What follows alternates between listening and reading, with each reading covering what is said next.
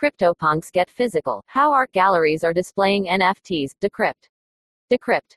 The 14th of October 2021.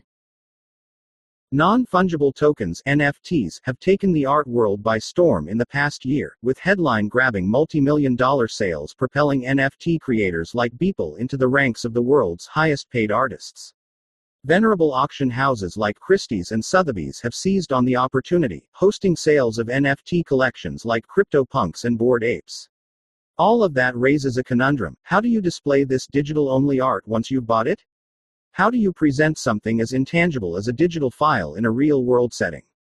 And what's the best way to showcase an NFT of an animated GIF? Art galleries are wrestling with this question, as their existing customers from the traditional art world begin to dip their toes in the NFT waters. Decrypt recently visited two London galleries that have taken very different approaches to how to present NFTs. First up, Decrypt headed to London's ritzy Mayfair district, where the House of Fine Arts portrait of an era exhibition showcased mostly physical artworks linked to NFTs, prints, sculptures, and crypto adjacent works.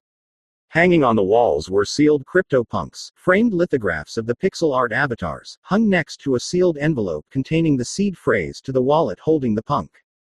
3D printed Meebits jostled for space with prints of Fidenza generative artworks and bored apes. And artwork by the gallery's roster of traditional, established artists is paired with NFTs, and presented alongside works by NFT creators. We're really trying to blur the lines, said HOFA's head of digital, Jake Elias. For us to suddenly go, guys, can you move over for this whole new space? We didn't think it was right. Instead, HOFA aimed to integrate traditional artists with the emerging space of NFTs, and make them feel like they are a part of it, Elias said. By doing this and putting them alongside glyphs, fidenzas, punks, they're now like, wow, this space is giving them even more purpose. One example is the artist Johnny Dowell, aka King Nerd. His medium of choice, engraved coins, was a natural fit for the crypto space, said Elias. He's always worked with old coins. His whole process now is I can't even buy a coffee with a coin, so I'll go completely the other way. King Nerd's piece for the exhibition, Tulip Mania, is a physical coin engraved with tulips and ETH icons. In the accompanying animated NFT, they kind of grow, Elias explained. Sensory overload. A few miles away, in Covent Garden, the Unit London Gallery took a very different approach with its exhibition, NFTISM No Fear in Trying. There's no concession made to the legacy art world here. The first thing to hit you upon entering is a riot of color and light from a wall of video screens, all displaying animated NFT artworks. They're a kind of sensory overload, but it's meant to be a sensory overload, Abigail Miller, program coordinator at NFT Platform Institute, told Decrypt. It really plays from the French salons where you have a hundred paintings across one wall. The whole point of a salon wall is that you take it all in. With digital art, she explained, you don't have to have a hundred screens, but you can have some in rotation. I think there's over 20 artists on that wall being played. The team made a conscious decision to lean towards animated digital displays, Miller said. We decided you've seen a lot of NFT shows print them out, and that's great if maybe it's a still, she told Decrypt. We wanted to give an experience like this as the file. Maybe it's a slightly different resolution, but this is what you're getting. The curators have noticed a trend towards videos and animated NFTs. Videos tend to be more flashy, said Miller, and the exhibition is accompanied by a parallel show in the metaverse. That's not to say there was no place in the show for physical artworks and static images, though. Indeed, some of the cleverest works on show juxtapose the physical and the digital to neat effect. Mauro C. Martinez's The Virgin Oil Painting versus the Chad NFT is a diptych that only makes sense when you see the digital work next to the physical painting.